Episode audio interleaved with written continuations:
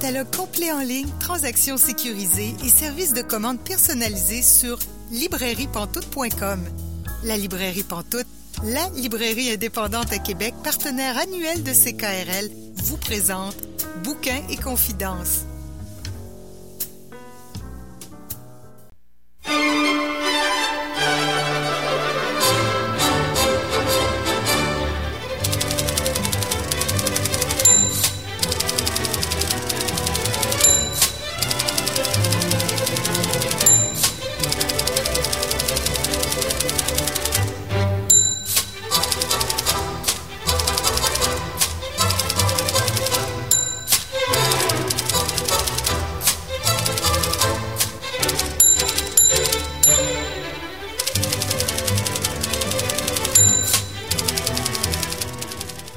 Bonjour et bienvenue à l'émission Bouquins et Confidences. Julie Collin pour vous accompagner jusqu'à 19h aujourd'hui. Bouquins et Confidences, c'est votre rendez-vous littéraire sur les ondes de CKRL. Cette semaine, notre invité est Mickaël Bergeron. Je m'entretiens avec lui dans environ 30 minutes. Aussi, notre chroniqueur Gilles Chaumel viendra nous parler d'un livre très intriguant. J'ai vraiment hâte qu'il nous en dise davantage sur ce livre. Mais pour commencer, nos bonnes habitudes. Bonjour Caroline Ménard. Bonjour Julie. Je te voyais réagir à Mickaël Bergeron. Oh, je l'aime. Je l'aime beaucoup. J'aime beaucoup ce qu'il écrit. J'avais lu son essai La vie en gros. J'avais trouvé ça très, très bon. Puis je le lisais à l'époque quand il écrivait dans Le Devoir, en fait, de Québec. Puis j'avais beaucoup ses chroniques. Je trouvais que c'était quelqu'un qui avait beaucoup d'humanité, qui avait toujours le mot juste. Et puis souvent, là, maintenant, il est journaliste pour la Tribune à Sherbrooke. Ouais. Là, puis des fois, je lis également ses chroniques. Donc, je suis sûre que ça va être une entrevue très, très intéressante. Oui, tout à fait. C'était vraiment très intéressant. Évidemment, COVID oblige, cette entrevue a été préenregistrée. Bien sûr. À cause de la COVID, mais oui, en effet, c'était super intéressant. Donc, tu pourrais écouter ça après ta chronique si tu le souhaites. Mais là, toi, aujourd'hui, tu nous parles d'un essai. T'es vraiment dans l'essai depuis le début de l'année. Écoute, j'essaye, là, on est encore en janvier, donc les résolutions marchent encore. Oui. Mais en fait, je triche un peu ici parce que celui-là, je l'ai lu, je l'ai pas lu cette année, je l'ai lu, ça fait un petit bout, mais c'est un essai que j'avais beaucoup apprécié. Donc, je triche un petit peu là en vous en parlant aujourd'hui. Tu triches pas, en fait, il est pas trop tard pour le lire, ça me donne envie de le lire. Absolument. Puis c'est un essai qui demeure encore très, très, très pertinent. C'est un ouvrage d'histoire, en fait, qui s'intitule « Repenser la nation, l'histoire du suffrage féminin au Québec ». Un ouvrage, donc, de l'historienne Denise Baillargeon, publié en 2019 aux éditions du Remue-Ménage. Denise Baillargeon, qui est professeure retraitée du département d'histoire de l'Université de Montréal. Moi, personnellement, j'ai eu le plaisir, la grande chance, en fait, de l'avoir comme professeure quand je vais être mon baccalauréat en histoire à l'Université de Montréal. Et je dirais que c'est elle qui m'a initiée un peu au sujet de l'histoire des femmes au Québec. Donc, c'est une historienne que j'apprécie énormément, qui fait toujours un travail très, très rigoureux, un travail vraiment de recherche de qualité dans tout ce qu'elle écrit. Cet ouvrage-là, c'est le premier ouvrage entièrement dédié à l'histoire de l'obtention du droit de vote et d'éligibilité des femmes au Québec. Alors, c'est un ouvrage qui retrace les luttes des femmes pour l'obtention de ce droit-là au cours des derniers siècles. On débute en 1791 avec l'acte constitutionnel qui a créé le Bas-Canada et le Haut-Canada et leurs parlements respectifs. Et on apprend qu'à cette époque-là, à cause d'un vide juridique, il y avait certaines femmes qui avaient à l'époque le droit de vote. Contrairement à ce qu'on pense. On pense que le droit de vote au Québec, on pense à 1940, au provincial, à 1918, au fédéral, mais à une certaine époque, c'était permis de voter pour certaines femmes qui étaient propriétaires, en fait. Donc, la loi, à l'époque, permettait aux propriétaires, ceux qui possédaient donc une propriété, un terrain, un immeuble, de pouvoir voter. La citoyenneté était associée, finalement, à ce statut-là de propriétaire. Et comme la loi ne précisait pas le genre, le sexe de la personne, certaines femmes qui étaient propriétaires pouvaient voter. C'était souvent des veuves, justement, donc des femmes qui avaient réussi à acquérir un certain lot en soi, mais c'était vraiment une réalité qui existait. Alors, on va avoir quand même, malgré tout, des oppositions qui vont, disons, se soulever à l'égard de la présence des femmes aux élections durant la première moitié du 19e siècle. Il y a même eu parfois des scrutins qui ont été annulés à cause de la présence de femmes à certaines élections ou des bureaux d'élections aussi qui disons, ont été un peu pas ravagée, mais disons troublée par la présence de femmes qui voulaient voter, justement. Et puis là, il y avait des gens qui s'opposaient à cette réalité-là. Évidemment, les élections à l'époque, c'était très différent d'aujourd'hui. On n'avait pas la même organisation et tout, donc c'est tout un autre contexte, mais c'était une réalité qui existait et les femmes pouvaient justement en faire partie. Finalement, en 1849, les députés vont remédier à cette situation, à ce problème, entre guillemets, en retirant le droit de vote aux femmes.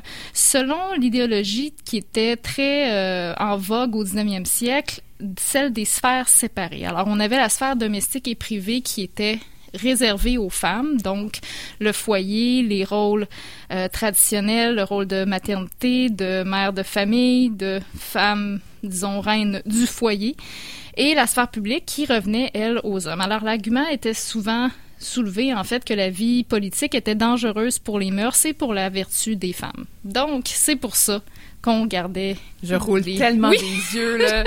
Ça se voit pas en ondes, là, mais... J'adore ça. Et... J'adore ta réaction. Et... Non, mais tu m'apprends rien à date, là, mais...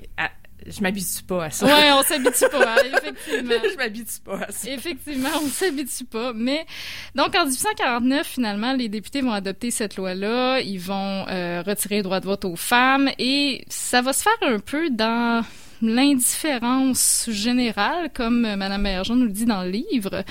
Et quelques décennies plus tard, vers 1880, là, on va commencer à voir un mouvement de femmes qui va s'organiser graduellement pour revendiquer le droit de vote. Évidemment, au départ, ce sont surtout des femmes de la bourgeoisie, hein, qui peuvent se permettre de s'impliquer dans cette lutte-là. Et il va y avoir différents comités, différents groupes, donc ce n'est pas non plus un tout homogène, hein. Déjà à l'époque, les mouvements, le mouvement féministe, en fait, se divise en plusieurs branches, plusieurs groupes différents. À l'époque, il y a Marie Lacoste-Gérin-Lajoie qui va être une des grandes militantes là, pour le droit de vote. Et c'est principalement parce que les femmes croient qu'elles peuvent contribuer à résoudre les problèmes sociaux qu'elles vont s'engager pour revendiquer le droit de vote. Donc, la volonté des femmes d'avoir le droit de vote part d'une perception traditionnelle et genrée de leur rôle, évidemment, selon laquelle les femmes sont responsables de la moralité de la nation et de régler les problèmes sociaux de la société, mais... Évidemment, il faut bien commencer à quelque part. Hein? On est à cette époque-là, dans cette mentalité-là. Alors, c'est une forme de féminisme qu'on a souvent qualifiée de maternaliste, finalement, qui découle du rôle traditionnel des mères qui était attribué aux femmes. Et au début du 20e siècle, à partir de 1910, ben là, la lutte pour le droit de vote va s'élargir et va vraiment devenir plus engagée, plus importante sur la scène publique. On va commencer à avoir des pétitions, des lettres, des prises de position, à la fois pour et contre le suffrage féminin. Les journaux vont commencer à en parler davantage. Aussi, d'ailleurs, il y a plusieurs caricatures à l'époque qui ridiculisent les femmes suffragistes. Il y en a quelques-unes qui ont été reproduites dans ce livre-là et c'est quand même, ben, on rit jaune un peu, mais c'est vraiment un témoin de l'époque assez intéressant. Il y en a une, par exemple, on voit une maison qui est complètement ravagée, le ménage est pas fait, c'est complètement... C'est épouvantable. C'est épouvantable, vraiment. C'est le chaos total. Et puis là, c'est marqué en dessous de la caricature « Quand maman votera ». C'est épouvantable. Alors, ça donne un peu l'esprit de l'époque. Et ça montre aussi ben, toute l'ampleur des oppositions aussi qu'il y avait à ce droit de vote-là qu'on ne voulait pas donner aux femmes. On repasse à travers l'obtention du droit de vote au fédéral en 1918, mais même cette mesure-là va provoquer un certain tollé au Québec. Alors, ça va vraiment réagir beaucoup. On a certains hommes politiques comme Henri Bourassa, qui est d'ailleurs fondateur du journal Le Devoir, qui va dire que ça n'a pas d'allure, la différence entre les sexes, selon lui, entraîne une différence dans les fonctions sociales. Alors, on voit aussi certains arguments assez misogynes d'hommes politiques de l'époque. Et à partir des années 1920 aussi, c'est assez intéressant parce que là, on va commencer à voir le dépôt de projets de loi à l'Assemblée législative, donc l'ancienne appellation de l'Assemblée nationale aujourd'hui. Et en 1922, ben, on a une délégation de suffragistes québécoises qui vont se rendre à l'Assemblée législative pour assister au débat lors du dépôt du premier projet de loi qui vise à accorder le droit de vote aux femmes. Évidemment, elles vont devoir trouver un homme pour endosser le projet de loi. Donc, un député qui est favorable, qui va déposer le projet de loi, ça va être refusé. Mais après ça, c'est un exercice qu'elles vont répéter 14 fois entre 1927 et 1940. Ça veut dire qu'à chaque année, elles vont se présenter à l'Assemblée législative avec un projet de loi qu'un député va présenter. Et ça va prendre 14 projets de loi avant d'obtenir le droit de vote, finalement, aux élections provinciales. C'est quand même... du sport, disons. Ouais, c'est vraiment de la persévérance. C'est vraiment de la persévérance. C'est quand tu penses à ça là, que pendant 14 ans, tu fais ça à chaque année, puis tu lâches pas, en fait, et tu continues à, année après année à refaire le même exercice. Là, c'est vraiment un exercice de persévérance. C'est assez impressionnant. Ça met les choses en perspective aussi. Ça nous rend, comment je dirais, humbles par rapport à tout ce que les... tout ce que nos prédécesseurs ont fait, c'est assez impressionnant.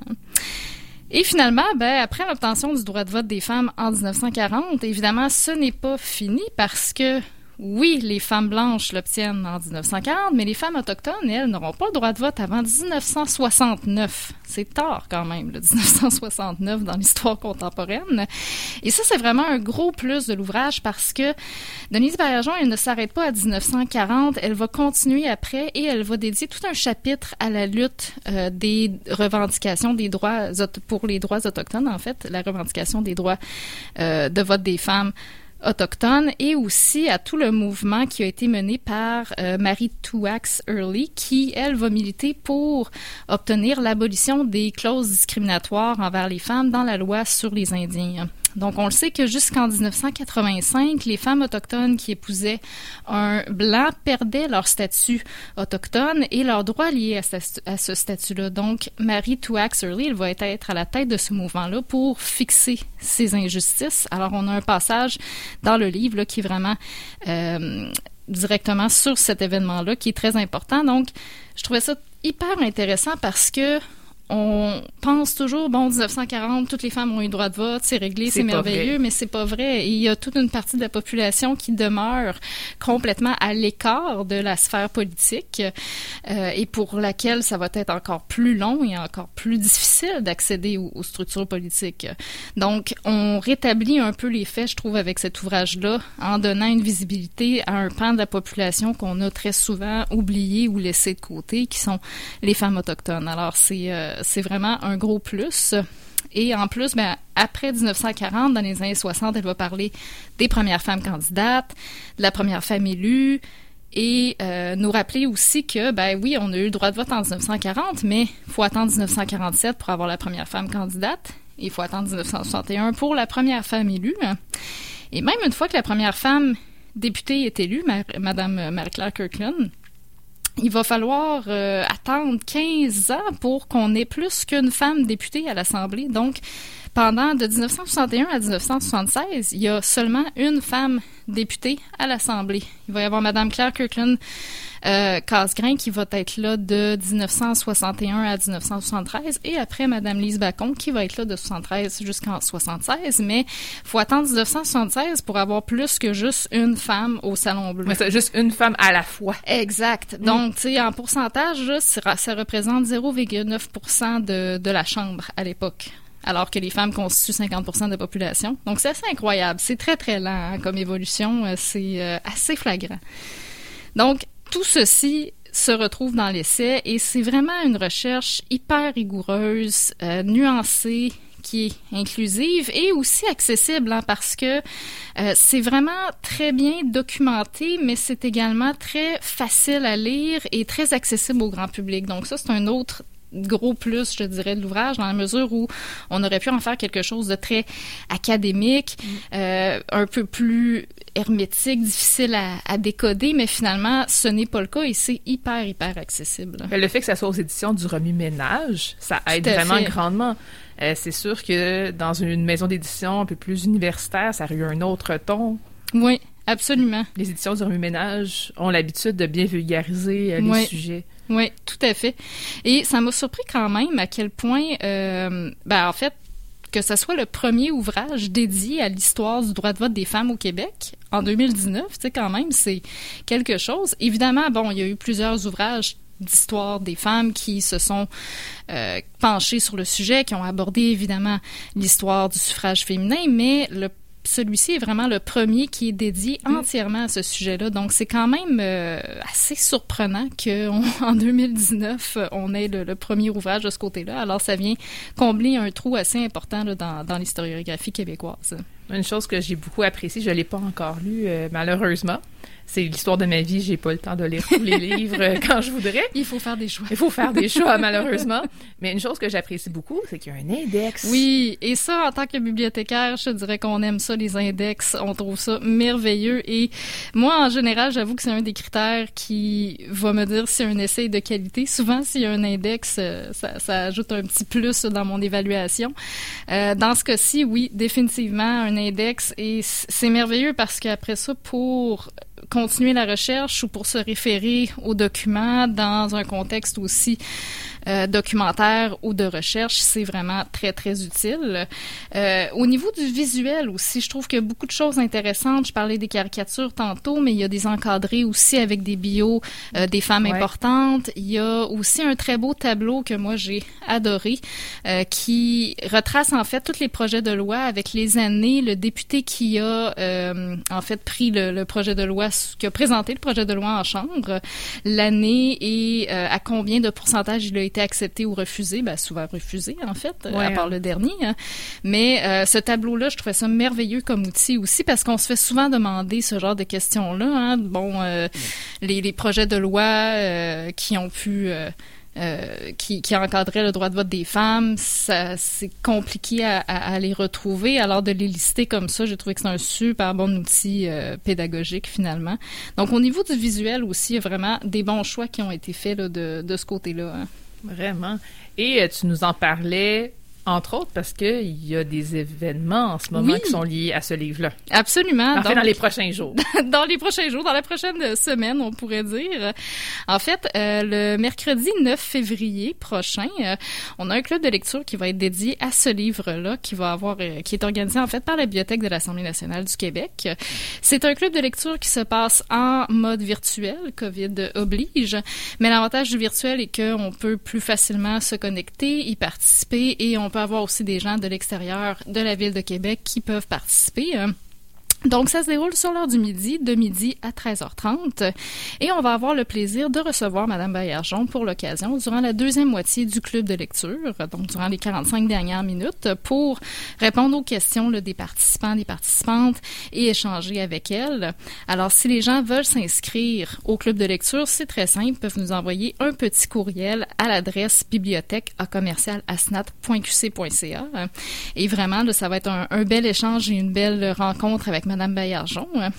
Et on a en plus deux autres événements le 9 février, parce que je vous parlais tantôt de 1922 et de la délégation de suffragistes qui s'est déplacée à Québec pour présenter le premier projet de loi lié au droit de vote des femmes. Eh bien, ça s'est passé le 9 février 1922, ce qui fait en sorte que cette année, on fête les 100 ans de cet événement-là, le 9 février 2022. Wow. Et pour l'occasion, l'Assemblée nationale du Québec va lancer une exposition virtuelle qui s'intitule « Le 9 février 2022, elle marche vers le Parlement », qui retrace finalement toute cette histoire-là et toute cette délégation de femmes qui se sont rendues au Parlement de Québec, parce que ce sont entre 400 et 500 femmes qui se sont déplacées. C'est vraiment hyper intéressant. On retrace aussi l'histoire des militantes suffragistes. Et le soir même, donc, on va aussi diffuser un documentaire sur ce sujet-là qui va pouvoir être accessible via la page Facebook de l'Assemblée nationale, le canal YouTube de l'Assemblée nationale ou carrément le canal de l'Assemblée qu'on a sur nos télévisions. Tout ça, ça va être diffusé, le documentaire, à partir de 19h30. Et l'exposition virtuelle, alors ça va être diffusé aussi sur les médias sociaux et sur le site web de la Bibliothèque de l'Assemblée nationale. Donc, c'est une foule d'activités qui se déroulent le 9 février 2022, pardon. J'allais dire 1922, non, 2022. Il y a 100 ans, l'activité. Il y a 100 ans pour commémorer justement cet anniversaire là, centenaire de la délégation des suffragistes qui sont venus déposer le premier projet de loi pour le droit de vote des femmes. C'est une exposition virtuelle qui débute le 9 février. Oui, tout à fait. Elle se déroule jusqu'à quand? C'est une durée d'un an, si ma mémoire est bonne. Oui, tout à fait. En fait, évidemment, il y a toujours l'exposition sur place aussi que les gens peuvent visiter. Le Parlement est toujours ouvert aux visiteurs, en fait. Donc, c'est possible d'aller la visiter aussi. Il n'y aura pas d'événement tel qu'un lancement, évidemment, à cause de la situation de la COVID, mais c'est possible, là, évidemment, de se rendre sur place au Parlement et de visiter là, l'exposition en soi.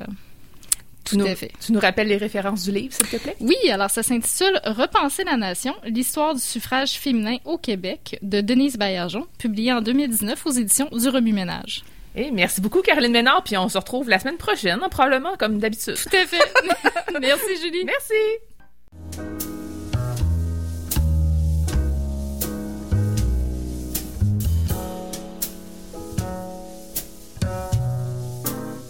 Catalogue complet en ligne, transactions sécurisées et services de commande personnalisés sur librairiepantoute.com.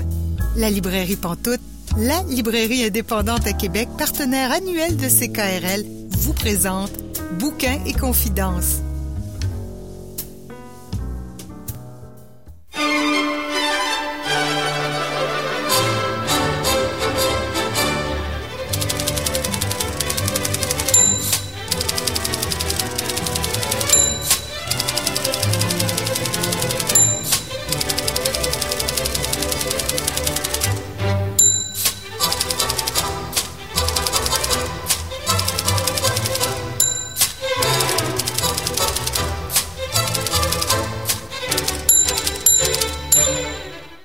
Vous êtes bien à Bouquin et Confidence, Julie Collin, pour vous accompagner jusqu'à 19h aujourd'hui. Et là, je rejoins notre invité de la semaine, Mickaël Bergeron. Bonjour, Mickaël. Allô. Tu as publié 2 essais à date. Ton premier essai, c'est « La vie en gros, regard sur la société et le poids » qui est paru en 2019 chez Somme toute. Qu'est-ce qui t'amène à publier ce livre-là?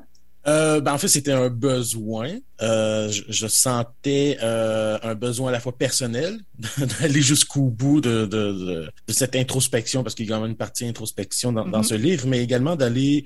Il y avait un besoin, je crois, social, un besoin au Québec qu'il y ait un livre qui va aussi, en tout cas là, je prétends pas que j'ai été jusqu'au bout tout seul du sujet, puis effectivement il y a encore des choses à dire, mais en tout cas du moins de faire un bon bout de chemin sur ce sujet-là également au Québec pour à la fois un peu résumer tout ce qui s'est dit dans les dernières années, mais aussi un peu combattre des idées préconçues, informer, puis ben noter aussi c'est quoi la réalité un peu des personnes grosses, puis que dans le fond la stigmatisation et rire des gens ou les rabaisser, ben il y en a qui... En tout cas, c'est pas ça qui va les aider, même s'il y en a qui utilisent l'argument de que c'est pour ton bien qu'ils font ça. Parce que moi, je n'ai jamais vu quelqu'un qui a eu envie de prendre soin de lui ou de se dépasser en se faisant insulter. Donc, fait que c'est un peu ça, un peu. Il y avait un besoin profond en moi d'écrire ce livre et de le faire en livre. Je trouve la nuance importante parce que ça fait quand même quelques années que je le faisais en ligne, que je le faisais des fois déjà dans des participations, dans les médias. Et j'étais pas tout seul à le faire en ligne déjà. Mais je me disais, bon, un livre, il y a quelque chose d'un peu comme... je sais pas, c'est comme une pierre qu'on pose puis que les autres, après ça, peuvent continuer à construire à partir de cette pierre-là en posant leur propre pierre. Donc, je trouve ça quand même important, un peu cette idée d'un livre aussi, de mettre ça dans un livre, là. Tu revendiques le mot « gros ». Oui, oui, parce que c'est un mot comme un autre, tout simplement.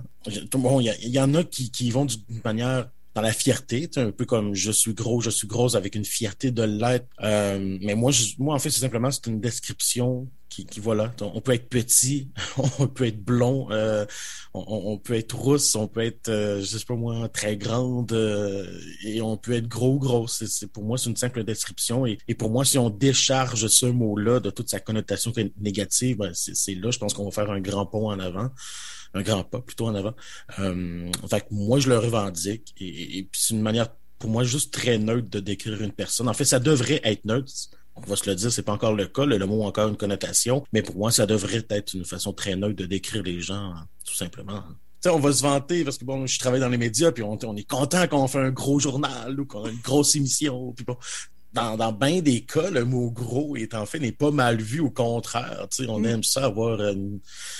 une grosse poutine, tu sais, mais fait que je veux dire, c'est ça, c'est juste drôle parce que là, par contre, on le colle à nous, l'être humain, ben, il devient automatiquement mauvais, en tout cas selon les standards de société, alors que dans d'autres cas, ben, ça dépend, tu sais, c'est vrai que là, un gros problème, on aime moins ça, tu sais, mais avoir un gros livre, des fois, on aime ça, puis... Avoir du gros fun. Ben oui, voilà, tu sais, fait que tu sais, au moins, dans les autres cas, ça dépend des contextes, tu sais, mais dès qu'on le colle à une personne, c'est automatiquement vu comme négatif, puis c'est ça qui est un problème, en fait, puis ça démontre tous les préjugés, puis toute la connotation négative, et...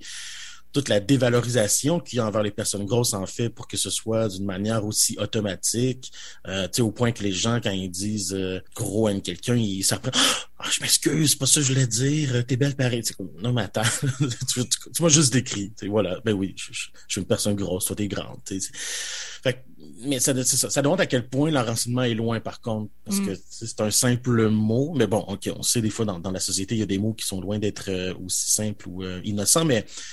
Ça reste quand même un simple mot qui, dans tous les autres contextes, ne cause pas de problème. Donc, ça en dit quand même long, je trouve, sur nous et sur notre rapport au poids, en fait. Là. Tu parles beaucoup aussi de violence médicale?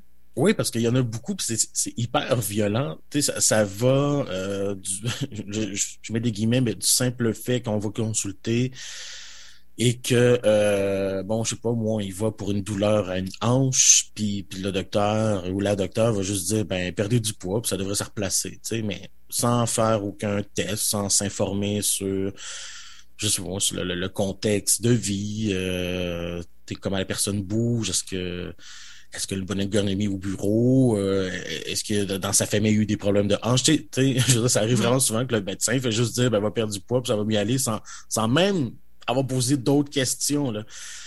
Comme c'était la seule chose qui peut expliquer la douleur.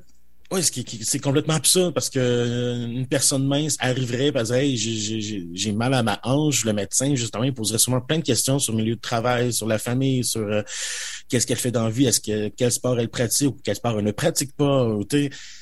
Mais là, la personne est grosse, fait que ben, elle va perdre du poids. C'est comme il n'y a même pas aucune question, enquête. Malheureusement, souvent, le nombre de témoignages que moi j'ai reçus, le nombre de témoignages que les gens qui militent aussi ou qui dénoncent reçoivent, je veux dire, c'est loin d'être anecdotique. Et là, ça peut sembler banal. On se dit, bon, problème de hanche, ok, ça fait mal, tu sais, bon. Des fois, c'est un problème hormonal, en fait, qui n'est pas pris en compte. La personne, je sais pas, a des problèmes avec ses menstruations. Puis le médecin va juste dire, ben, allez perdre du poids, puis vos menstruations vont se replacer. C'est déjà, je trouve, mal connaître les menstruations, là, qui est un mécanisme beaucoup plus complexe que ça. Mais ça arrive vraiment souvent. Puis finalement, ben non, c'est un problème hormonal, tu sais. Puis si on l'avait découvert avant, ben, peut-être certaines complications ne se seraient pas développées. Puis des fois, ce sont des cancers même. La personne vient pour un inconfort quelque part ou une douleur, puis le médecin va juste dire de perdre du poids. Il fera pas les tests qu'il aurait peut-être fait une personne mince, puis voilà, on découvre beaucoup trop tard qu'il y a un cancer, puis des fois, quand je dis trop tard, ben c'est un point que, tu sais, la personne est en danger, là. Je veux dire, c'est plus juste une petite tumeur bénigne, c'est voilà, le stade est rendu avancé parce qu'on a tellement dit de juste aller perdre du poids sans essayer de faire de tests supplémentaires. Donc, c'est vraiment dangereux, fait que c'est à la fois un irritant qui peut être juste, là, je mets entre guillemets, juste un irritant, là, dans la mesure que ça mène pas à quelque chose de grave, mais dans plusieurs cas, ça mène à des situations qui sont graves. Et puis, quand tu te fais pas prendre au sérieux par ton médecin ou par le système de santé, ça fait en sorte aussi que tu n'as plus envie d'aller consulter le système de santé. Puis moi, j'en suis un très bon exemple. Je repousse là, de manière sûrement pas saine à quand est-ce que je vais aller consulter lorsque je ressens un inconfort. Parce que là, je vais avoir 40 ans, puis pendant presque toute ma vie, je suis tombé sur des situations comme ça. Fait que ça donne pas envie d'aller consulter, parce qu'on n'a pas envie de recevoir encore une fois un sermon sur son poids, mais rien d'autre. T'sais, aucun autre test, aucune autre question. On se fait juste revirer de bord. Fait que tu dis, bon, ben, je vais endourir ma douleur parce que, oui, c'est ça qui va arriver même si je vais consulter, tu sais. Puis ça, ben, ça aggrave les problèmes de santé. Puis il y a bien des, tu sais, puis les études démontrent qu'effectivement, cette stigmatisation fait en sorte que les gens, ils maganent leur santé. Fait que des fois, on peut se poser la question quand on regarde les taux de mortalité chez les personnes grosses, ben moi, je serais vraiment curieux de voir, OK, mais c'est quoi l'influence du fait qu'on les traite pas comme il faut, ces gens-là? Il y en a combien de personnes qui ont développé des problèmes de santé parce qu'on s'en est pas occupé? Il y a une étude que j'ai vue passer il y a quelques temps qui démontrait qu'il y a plein de personnes, toute cette idée des diètes répétitives, là, de répéter des diètes pour essayer de perdre du poids, ça a été un facteur majeur pour développer du diabète de type 2. Donc voilà, en ce moment, malheureusement, il y a une bonne partie de la population qu'on ne traite pas comme il faut dans le système de santé, puis ça fait en sorte que ces gens-là développent des problèmes de santé, puis après ça, on va mettre ça sur leur poids. Donc voilà, c'est hyper pernicieux, c'est dangereux et c'est loin d'être banal. Puis je pense qu'on ne le souligne pas assez.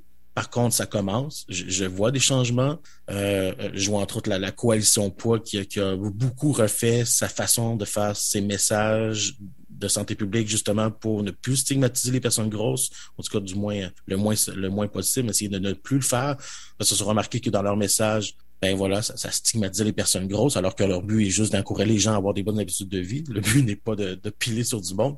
Donc, on le voit, il y a un début de prise de conscience. Des fois, je tombe sur des jeunes médecins qui veulent changer les choses, ou encore les nutritionnistes sont, je trouve, parmi les meilleurs alliés là-dedans, peut-être parce qu'elles travaillent justement au quotidien avec la bouffe puis avec les gens qui essaient de perdre du poids ou en tout cas qui rêvent de perdre du poids. Et souvent, ce sont les nutritionnistes qui disent « ben c'est peut-être autre chose qu'il faut s'attaquer, c'est peut-être pas la perte de poids, mais juste d'améliorer tes habitudes de vie puis ta qualité de vie, puis on verra après ce qui arrive avec ton poids. » Tu nous présentes un paquet de sujets, on en a abordé un peu. Il y a 98 chapitres dans ton livre, donc c'est quand même... C'est pas que c'est si costaud ça, c'est pas ça qu'il faudrait avoir l'impression. Il ne faut pas se dire que c'est une super brique, là, mais il y a quand même plusieurs sujets qui sont abordés à l'intérieur. Mais une chose que j'ai vraiment beaucoup appréciée dans ton livre, parmi toutes les choses que j'ai appréciées, c'est le fait que toi aussi, tu as des préjugés des fois. Ben oui. Oui, puis on en a tous. Puis je pense que c'est ça aussi qui est très dur, c'est de déconstruire nos propres préjugés, puis nos propres appréhensions. Puis, tu sais, moi, je dis souvent la grossophobie, donc cette espèce d'image très négative qu'on a envers les personnes grosses, envers l'idée de prendre du poids, notre obsession envers notre poids ou la forme de notre corps, ou bon, les normes, sociales sur le corps, les standards de beauté, etc.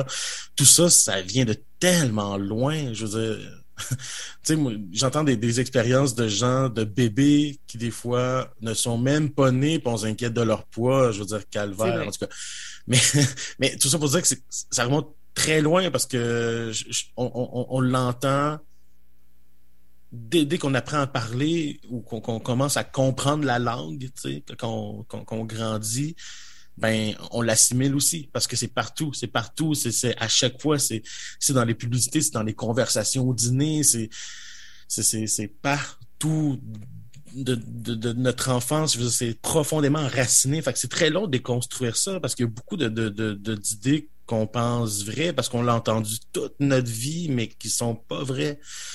Puis on est tellement pas habitué, ben là ça commence là, mais moi je remonte à ma jeunesse, dans les années 1980-90, il n'y en avait pas de diversité, donc c'était difficile pour moi de me dire ah ben oui, on peut être une personne grosse et ne pas être le clown de service, t'sais. Oui, on peut être une personne grosse et on peut avoir du charme, oui, on peut être...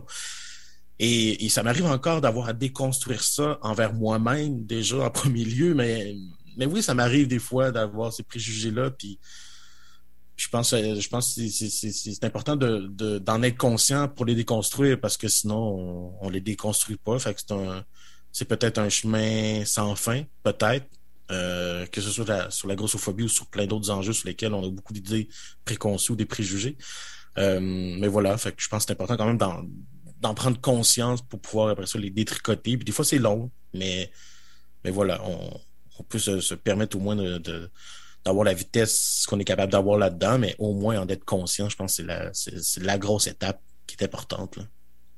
J'insiste là-dessus. Tu as quand même écrit sur tes propres préjugés. Tu aurais pu avoir certaines prises de conscience puis te dire « Ah non, moi, dans mon livre, je veux pas montrer ça de moi. Je veux montrer seulement ce que je veux montrer. » Mais tu es allé vraiment dans le personnel quand même dans ton livre aussi.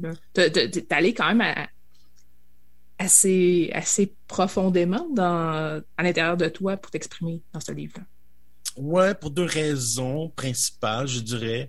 La première, parce que la meilleure façon de démontrer, d'illustrer l'impact que ça peut avoir sur une vie, c'était d'utiliser ma propre vie.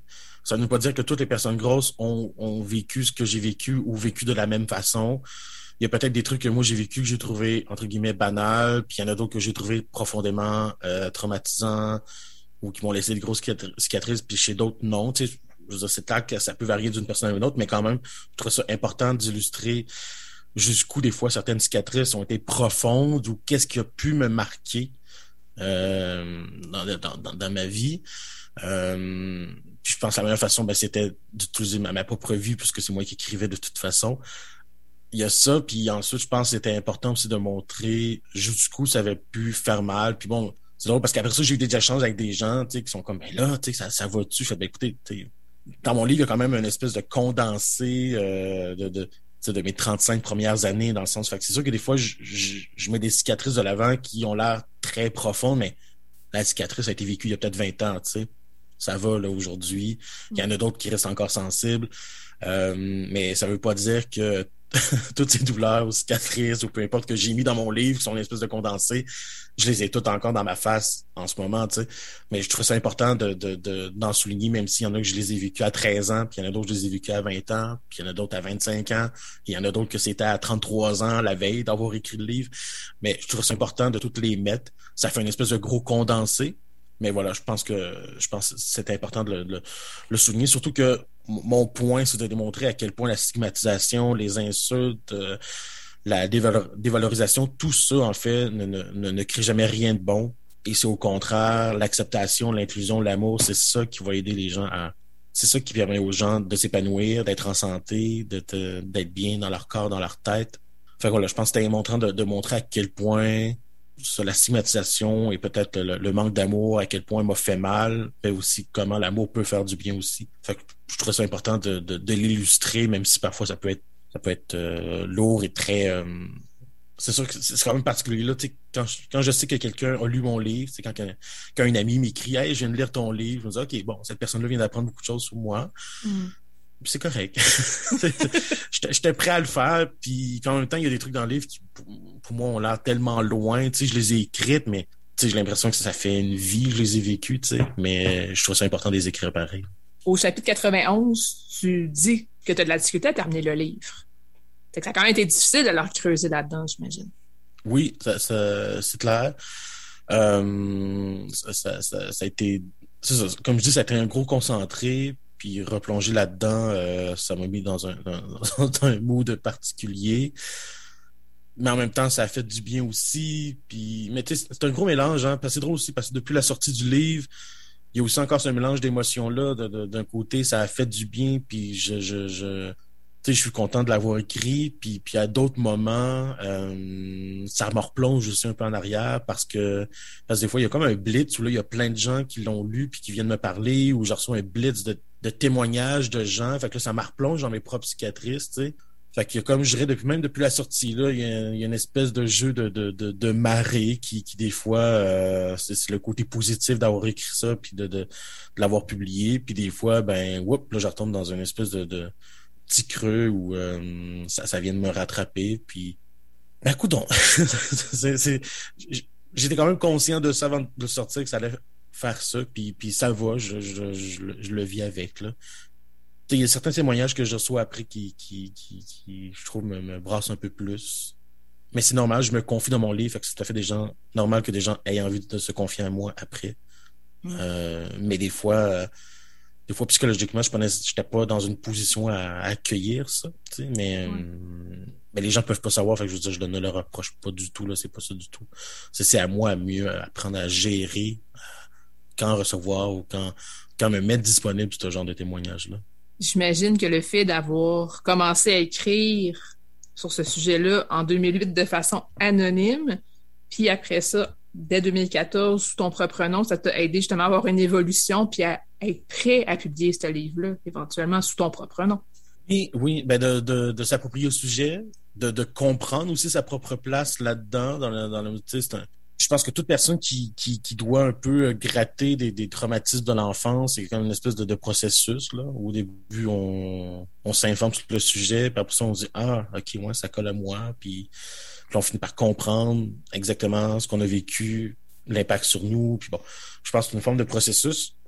Puis comme tout le monde, je pense que j'avais besoin de faire ça aussi. Mais c'est drôle parce que depuis que j'ai publié le livre, mon évolution n'a pas arrêté. Donc, il y a des choses qui, je pense aujourd'hui, je réécrirais différemment, ou il y a certains trucs sur lesquels ma vision n'est pas nécessairement la même. Ou voilà, je pense qu'on évolue, puis peut-être que... Bon, je pense pas en écrire nécessairement un autre sur le sujet, mais si j'avais à le faire, je pense qu'il y aurait des trucs différents ou des trucs... Je serais rendu plus loin dans ma réflexion où certains sujets ont été approfondis ou même sur certaines notions de recherche. Il y a des trucs nouveaux qui sont sortis depuis aussi. Donc, fait que moi, je trouve ça quand même intéressant de voir que le sujet continue à évoluer aussi. Puis voilà, le livre est une espèce de grosse photographie du moment où il est sorti, bâti sur plusieurs années quand même de recherche, de réflexion. Mais ça reste une forme de photographie de là, ce qui est sorti. Puis, et voilà, le sujet continue à évoluer, comme moi, j'ai continué à évoluer depuis 2008 jusqu'à la sortie du livre. Oui, la sortie du livre en 2019. Par la suite, en 2020, tu as fait paraître un autre essai, « Tombée médiatique, se réapproprier l'information », aussi chez Somme toute. Qu'est-ce qui t'amène à écrire ce livre-là? Je pense qu'il y a une partie en moi qui aime bien... bien naïve et qui se dit on va écrire pour changer les choses. Donc, c'est sûr que le milieu de l'information, c'est encore quand même... C'est à la fois un peu personnel parce que je travaille dans les médias depuis une vingtaine d'années et je travaille dans les médias parce que je crois en des valeurs qui, pour moi, sont primordiales, hyper importantes, donc des valeurs d'information, mais tu sais, du partage de l'information, des valeurs de démocratie aussi, des valeurs de vulgarisation, de témoigner, de donner la parole à des gens qui n'ont pas accès à des tribunes ou à des grandes tribunes ou de contre-pouvoirs. Donc, tout ça, pour moi, est hyper important. C'est ce qui m'anime comme journaliste. C'est ce qui m'anime à travailler dans les médias. Et en fait, c'est un peu les grands rôles des médias aussi. Et ça fait longtemps qu'on parle de la crise des médias d'un point de vue économique parce que ben voilà, il y a les revenus chutent et ont chuté de manière assez impressionnante pour une bonne partie des médias.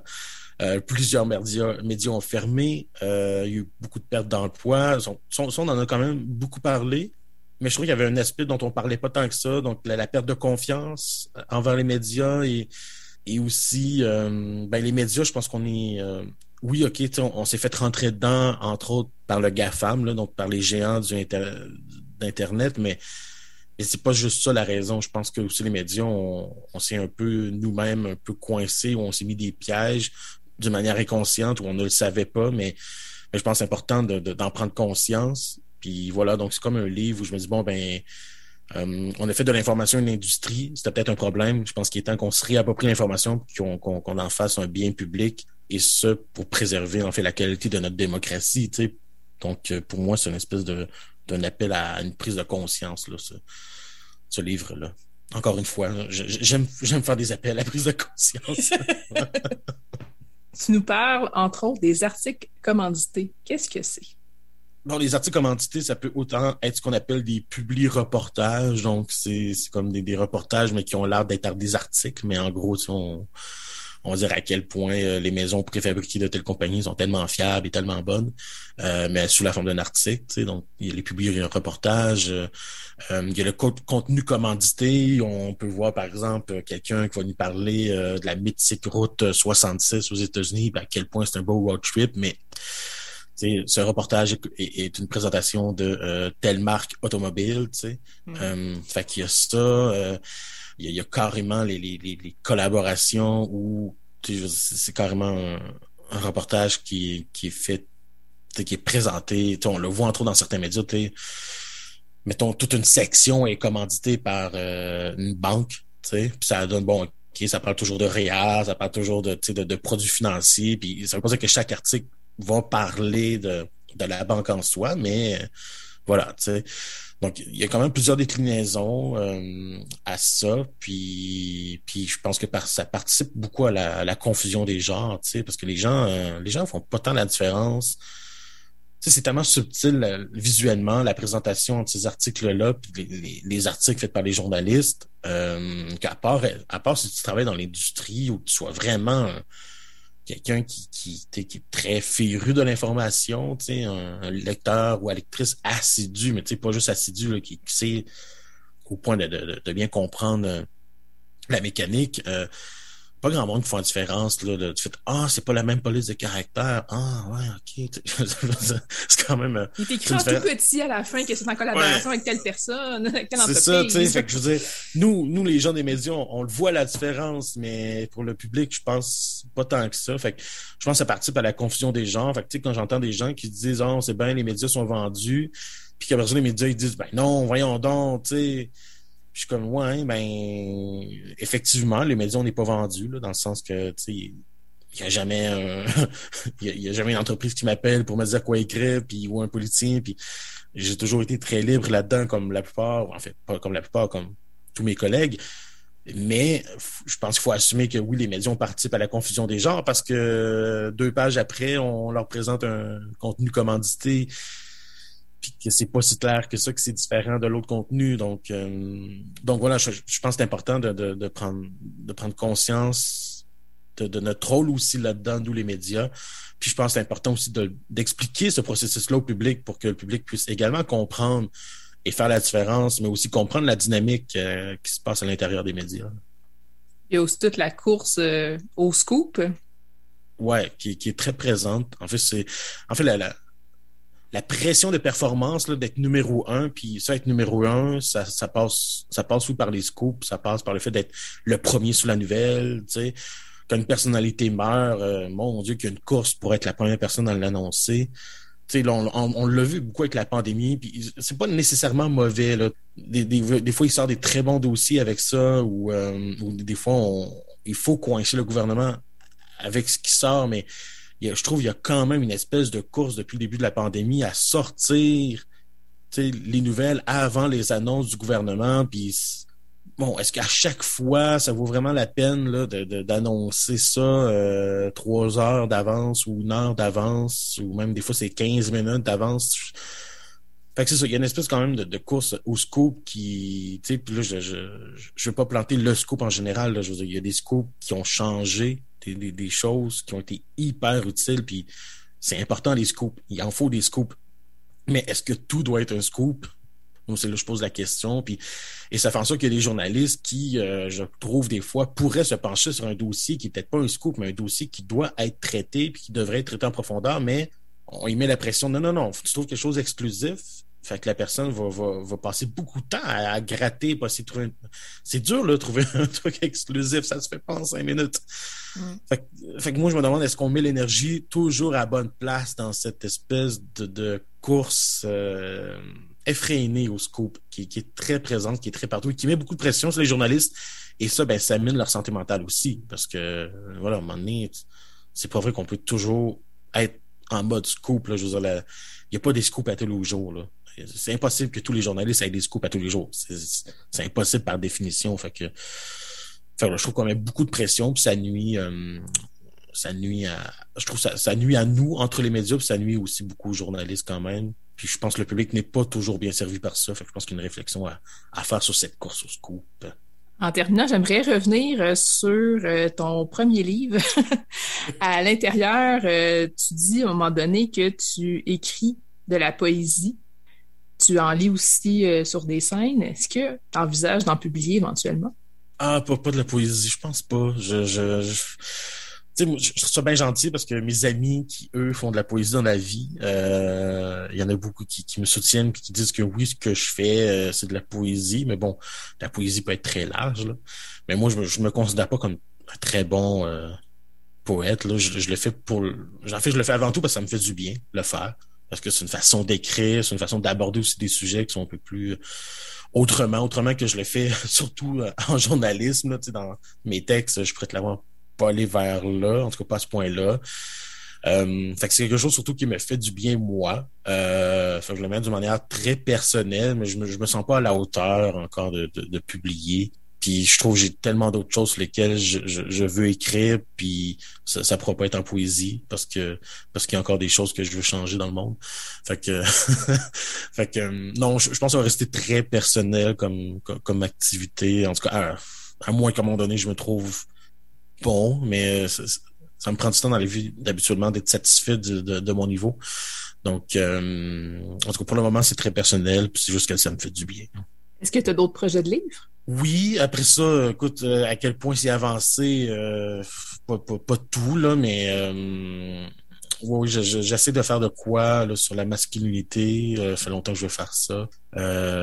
Si tout va bien, ça pourrait être pour l'automne prochain, là, mais voilà. La COVID a brassé des trucs depuis un an, fait qu'on dirait qu'il y a toujours des trucs qui sont un peu reportés, là, mais bon, si tout va bien. Sinon, j'ai aussi un très long shot parce que c'est un gros sujet, mais bon, sur le système de santé de manière générale. C'est pas en lien avec la pandémie, mais bon, même si la pandémie a démontré toutes les faiblesses du système de santé, fait que je pourrais sûrement utiliser comme exemple pareil, mais voilà, fait longtemps que j'ai envie d'écrire aussi sur sur plusieurs failles qu'on a dans le système de santé. Ça fait partie des trucs que sur lesquels je travaille ces temps-ci, mais bon, c'est ça. Je m'avance pas trop parce que bon, quand est-ce que ça sortirait ou pas, voilà. Des fois, on sait jamais en édition et en publication là, mais bon, je travaille sur entre autres sur ces deux sujets. Merci beaucoup, Mickaël Bergeron, de nous avoir rencontrés cette semaine. Ben, merci à toi pour l'invitation, ça a été un plaisir.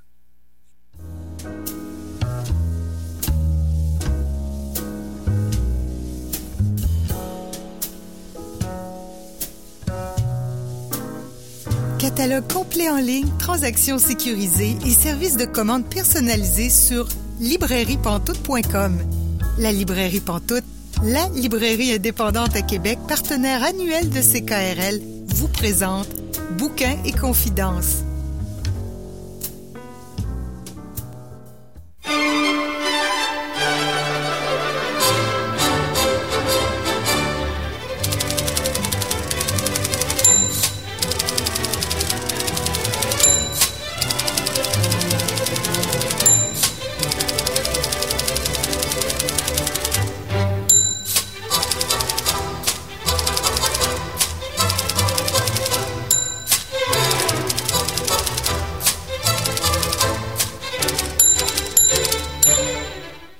Vous êtes bien à Bouquin et Confidence, Julie Collin, pour vous accompagner jusqu'à 19h aujourd'hui.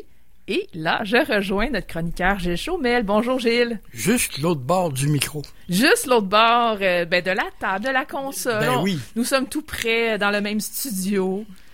Et en respectant toutes les mesures, bien sûr. Évidemment, évidemment, on respecte les mesures. On fait bien ça. Très contente de te retrouver pour la première fois en 2022. Oui, et pour parler d'un grand et gros roman. Oui, un gros roman, ouais, assez volumineux, mais qui est léger en même temps en termes de poids. J'étais impressionnée quand je l'ai tenu dans mes mains tantôt. En termes de poids, en termes de contenu, c'est une autre histoire. Oui, c'est une autre histoire, c'est ça que j'allais dire. Alors, c'est Mariana Enriquez, qui est une Argentine. Qui est née en 1973, qui est journaliste à Buenos Aires, qui est romancière, qui a écrit 4 romans, dont celui-ci, Notre part de nuit, qui est le 4e, le premier traduit en français. Elle a aussi un recueil de nouvelles qui s'appelle les... Je te l'ai dit tantôt, en plus. Tu me l'as dit tantôt. Je me souviens pas en français. C'est Los cosas de que perdimos en el fuego. Ce que nous avons perdu dans le feu. Voilà. Et je vais le lire, on l'a aussi à la maison. Mais celui-ci, Notre part de nuit, c'est une histoire horrible. C'est une histoire d'horreur qui nous mélange les comment est-ce qu'on appelle ça, la sorcellerie, okay, le fantastique, okay, comme on est au pays de Borges, comme on est au pays de Julio Cortázar, comme on est au pays de Juan Perón et des juntes militaires.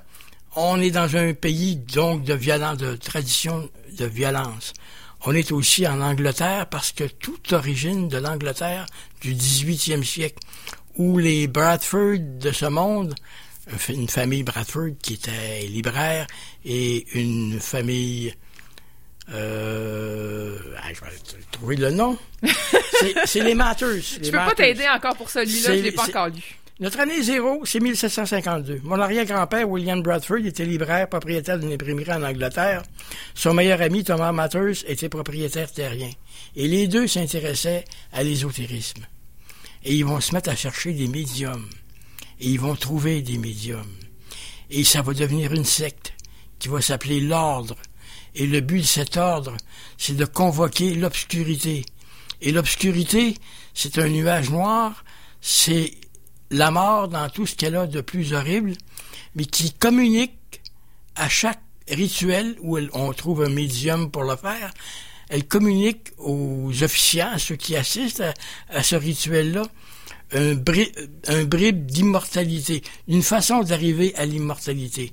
Et c'est ça que recherchent ces gens-là, qui vont devenir des familles puissantes, des familles terriennes, des familles oligarchiques en Angleterre, en Argentine, qui vont se marier au pouvoir et qui vont asseoir leur pouvoir et leur richesse sur la spoliation, l'exploitation.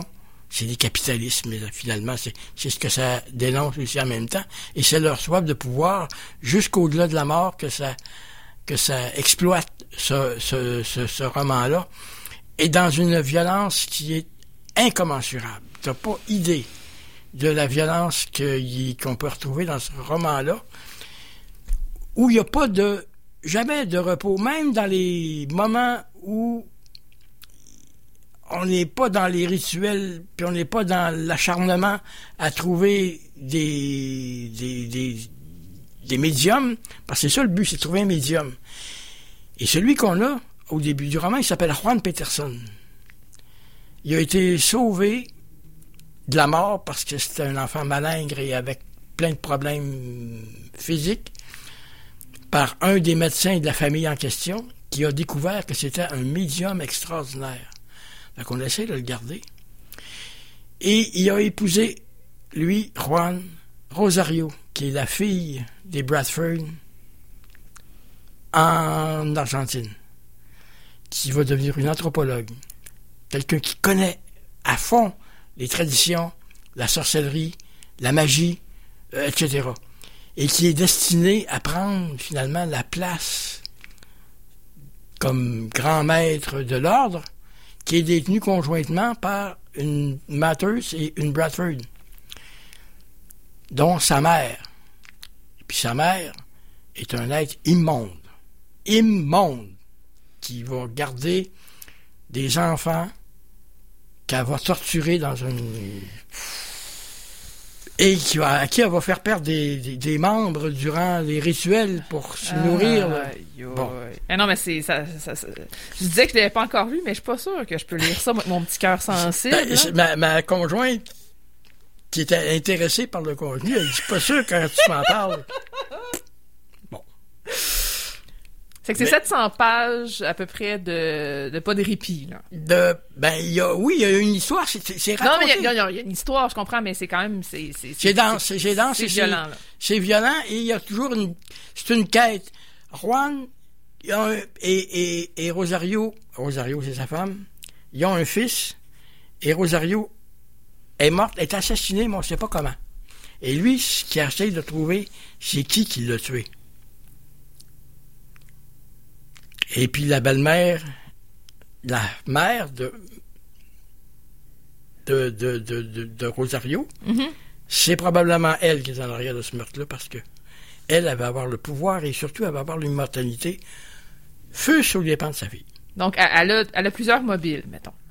Elle a plusieurs mobiles. Mais là, tu nous lis un extrait, mais c'est pas un extrait trop intense, là. C'est assez intense. OK, mais je vais t'écouter quand même. Alors, c'est l'obscurité. Ils sont dans une salle, dans une caverne, dans un sous-sol. Mercedes, la méchante belle-mère, et Juan, qui a des pouvoirs, qui est rentré là en ouvrant la porte, même si c'était barré avec des cadenas puis tout, parce qu'il y a ces pouvoirs-là, lui. Puis il l'interroge, il veut savoir ce qui est arrivé à sa femme. « Je t'écoute, qui l'a exécuté? » J'ai rencontré le chauffeur du bus qui l'a renversé. Il se souvient même pas de l'accident. Il a été télécommandé par quelqu'un qui pourrait être très bien toi, avec de l'aide, bien sûr.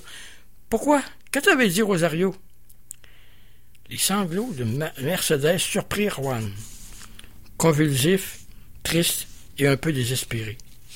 Elle avait un plan pour me tuer, tu l'ignorais? Elle te l'a pas dit? Fallait que je me protège. Juan revit Rosario. Ses bracelets en argent, son serre-tête blanc dans ses cheveux. Parlant guarani à une vitesse stupéfiante. Rosario et ses parfums coûteux. Le crayon entre les dents quand elle lisait se plaçait de façon à ce que le ventilateur souffle dans son dos et non pas sur son visage. Rosario avec ses listes, ses doigts tachés, son stylo à billes, son sourire sacré. Délicatement, Juan dessina un cercle autour de la bouche de Mercedes et, ouvrant dans sa main, reçut dans sa paume les lèvres et les dents de sa belle-mère. Oh. Il cautérisa aussitôt la plaie. Les cris de Mercedes et ceux des enfants, parce qu'il y a plein d'enfants torturés dans cette salle-là, l'assourdissait, mais il continua son travail. Avec sa langue, il lécha chaque dent, mâcha les lèvres devant les yeux exorbités de Mercedes qui ne souffrait plus. Quand la blessure était refermée, la douleur disparaissait. Les cicatrices de ses plaies causées par Juan étaient toujours sèches, comme si elles étaient anciennes. Il approcha son visage, le visage de Mercedes du sien, et lécha toute trace de sang sur son menton, dans son cou, et quand il termina, il la poussa par terre. Et c'est là qu'il part, parce qu'il y a un fils. Et cette famille-là, cette secte-là, pense que le fils, c'est un médium encore plus puissant que son père. Et lui, il décide que son fils ne sera pas une victime de cette secte-là, peu importe la douleur et la souffrance qu'il pourra faire subir à son fils. Et c'est pas reposant non plus. Moi, il y avait une bel article dans les libraires de notre ami. Tu dois connaître ça, toi, Gabriel Guérin, hein? Ben, je pense que oui, ça a été mon collègue quand même pendant de nombreux mois. Alors, Gabriel Guérin qui travaille à la librairie Pantoute. Pantoute, n'est-ce pas? Il dit, ce que nous avions adoré dans le premier livre, ce que nous avions perdu dans le feu, parce qu'il avait lu des nouvelles gothiques peuplées de fantômes et de cultes mystérieux, il dit, on le retrouve. Il dit, ce qu'on trouve dans ce roman-là, en parlant de Notre part de nuit, ce qui frappe, c'est la façon dont Enriquez intègre son récit, sans complexe, tout ce qui touche à l'exotérisme. La médiumnité, les tarots, les cultes dédiés à la Sainte Muerte, la Sainte Mort, les rituels de protection autochtone, le fétichisme, bref, toutes les formes de... Ensuite, la relation père-fils qui transcende la violence et la noirceur. Ça, c'est absolument remarquable. Il fait tout pour que son fils ne soit pas victime de cette famille-là. Puis comme son fils est médium, il va essayer de bloquer ses dons en le mutilant. Pouf. Et puis la description de la mutilation va te... Ben merci, j'apprécie que tu m'épargnes. Voilà. Puis que t'épargnes peut-être aussi d'autres auditeurs, auditrices qui sont des petites bêtes sensibles. Et puis, pour la subtilité avec laquelle Enriquez traite des répercussions de la dictature militaire en Argentine de 76 à 83. Ouais, ça doit être intéressant. Alors, tout ça est... en filigrane, si tu veux. Il y a des manifestations étudiantes contre Buenos Aires, contre des enfermements, puis il y a des exactions policières, mais c'est pas ça qui inquiète plus. C'est beaucoup l'histoire du père qui finit par mourir dans le livre et celle de Gaspard, son fils, qui, avec ses amis, va-t-il réussir à transcender l'ordre? Ça, faut le lire au complet pour le savoir. C'est quand même un roman absolument remarquable. Ça a un souffle, ce roman-là. Pas juste un souffle démoniaque. Mais ça a un souffle démoniaque. Ça, c'est clair et net. Mais ça a une puissance d'évocation là qui est assez remarquable. Tu sais, ça a un souffle comme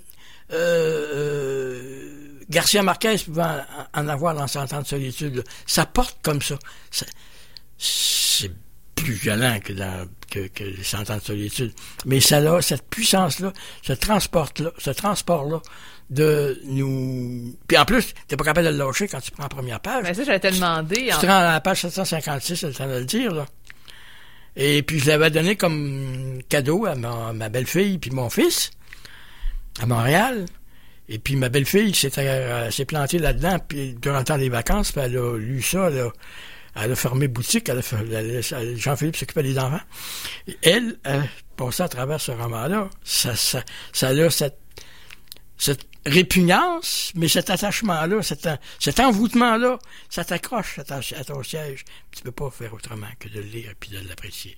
De l'apprécier, pas de l'aimer. Oui, mais en même temps, si pour quelqu'un qui aime ce genre de lecture-là, qui aime les sensations fortes... Ben oui, qui aime Stephen King, là. Oui, c'est ça. Ou Patrick Sénécal. Oui, exactement. Ouais, pour ça, quelqu'un qui aime... Oui, des choses que moi, je lis pas. Que tu lis pas. Non. Pis c'est pour ça que ma conjointe ne lit pas ça non plus, puis quand elle trouvait que c'était intéressant, puis qu'elle me voyait embarquer, j'ai dit... Pas certain que... En fait, c'est pour un public... Averti, choisi. Ouais, mais en même temps, quand t'embarques dans ce roman-là, t'es capable d'aller au-delà de l'horreur. Ouais, non, je comprends que c'est pas gratuit, c'est pas juste non, ça. Non, c'est pas... Il y a vraiment un contexte, il y a une histoire, il y a une quête qui est réelle. Oui, puis c'est pas 750 pages de torture non plus. Non, tout à fait. Ça se passe sur différentes périodes, hein. On se ramasse les années 60, le psychédélique, à l'époque de Bowie, et puis c'est l'époque de la jeunesse de Rosario, puis de Juan, jusqu'en les années 80, où là, Juan perd sa femme, puis essaye de protéger son fils. Ouais. Et puis le fils, par la suite, qui est élevé par son oncle, qui, lui, va finir par être aux prises, malgré tout, avec l'ordre. C'est tout ça. Oui, c'est ça. Faut pas trop en dire, mais ouais, c'est ça. Mais je comprends tout à fait l'intérêt d'un livre comme ça. Puis ce que j'apprécie beaucoup, c'est que tu le sais que ta conjointe est un peu plus sensible. Elle aimerait pas lire ça, probablement qu'elle survivrait pas tout à fait bien avec tout ça, et tu la protèges là-dedans. Et moi, j'ai besoin de gens pour me protéger là-dedans, qui vont me dire « Julie, c'est pas pour toi. » Mais c'est vrai. C'est vrai, parce que je connais mes limites, et même si un livre est super intéressant, même si moi, il y a des parties de ce livre-là qui m'intéressent vraiment beaucoup, je me dis « Oui! » Pas sûr que c'est pour moi, mais en même temps, pour quelqu'un qui aime ce genre de livre-là, ça a l'air d'être vraiment magnifique, puis tantôt, on l'a dit en commençant, c'est à peu près 750 pages. C'est vraiment une grosse brique. Moi, j'étais impressionnée quand j'ai vu la grosseur du livre. Mais c'est aéré. C'est aéré avec une typographie en caractère à sérif, là. Oui, c'est ça. Genre Times, par exemple, là. Et ça caractère gras, pratiquement. Et ça se lit très, très, très, très bien. Ça se lit bien. Puis c'est un livre qui est pas trop lourd, en termes de poids. Physiquement, pas. Ouais, c'est impressionnant à quel point le papier est léger. Ouais. Et puis, l'histoire est fascinante, d'un bout à l'autre. Ça s'appelle « Notre part de nuit ». C'est publié chez Mariana Enriquez, et c'est publié aux éditions du Sous-Sol. Oui, et c'est une traduction de l'espagnol par Anne Plantagenet.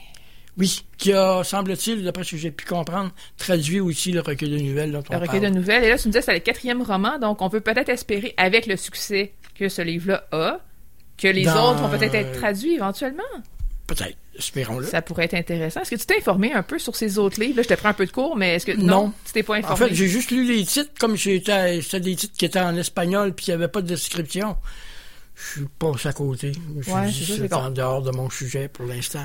Oui, non, tu fais bien, mais peut-être que c'est ça. Peut-être que ces livres-là seront traduits éventuellement. Nous verrons. Et peut-être que ce sera... J'ai eu quelques commentaires d'autres libraires quand j'en ai parlé sur ma page Facebook qui disaient ça se pourrait bien que ça soit le gagnant du prix des libraires. Oui, il est finaliste, c'est ça que tu me disais. Des finalistes. C'est un des romans finalistes, dans les 5 romans finalistes du prix des libraires du roman étranger. Et probablement à cause des appréciations comme notre ami Gabriel Guérin en a fait une. Puis pour petite histoire, le prix des libraires, comment ça fonctionne, c'est qu'il y a un comité qui sort une liste préliminaire. Après ça, une liste de finalistes. Et par la suite, ce sont les libraires qui votent. Donc, à ce stade-ci, ce sont les libraires qui peuvent voter pour leur livre préféré parmi ces 5 titres-là, et dans cette catégorie-là. Ce sont des libraires qui m'ont dit que ils pourraient éventuellement... C'est pas un échantillonnage raisonnable, mais c'est quand même des libraires qui m'ont dit... Mais il y a une chance que sur pour 5. Eux autres, c'était probablement le... Oui, c'est ça, il y a une chance sur 5. Moi, malheureusement, j'ai quitté mes fonctions de libraire, donc je ne peux plus voter auprès des libraires, mais... mais oui, en effet, c'est une chance sur 5 à ce stade-ci de remporter le prix des libraires. Et voilà. Alors, notre part de nuit, c'est chacun notre part de nuit. Dans cette nuit-là, il y a beaucoup de monde qui ont une part de nuit assez sombre. Tout à fait. Voilà. Donc, ben merci beaucoup, Gilles Chaumel, de nous avoir parlé de ce livre-là, même si c'est un livre que je vais avoir de la difficulté à lire. Mais ça peut vraiment correspondre au goût de plein d'autres gens. Absolument, c'est fascinant. Merci, Gilles. Bye.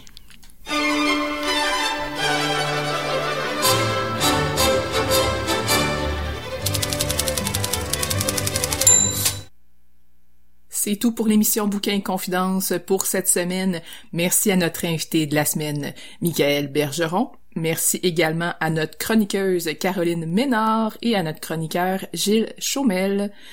Je vous invite à consulter la page Facebook de Bouquin et Confidence ainsi que le site internet julielioly.com. Restez à l'écoute de CKRL, c'est en aparté qui suit dans quelques instants. Passez une belle soirée et à la semaine prochaine!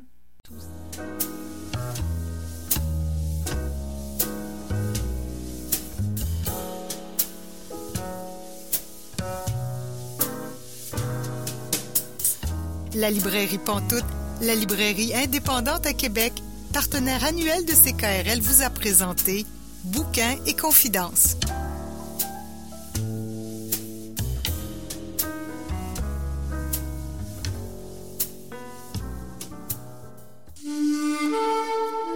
Cette émission est disponible en balado-diffusion.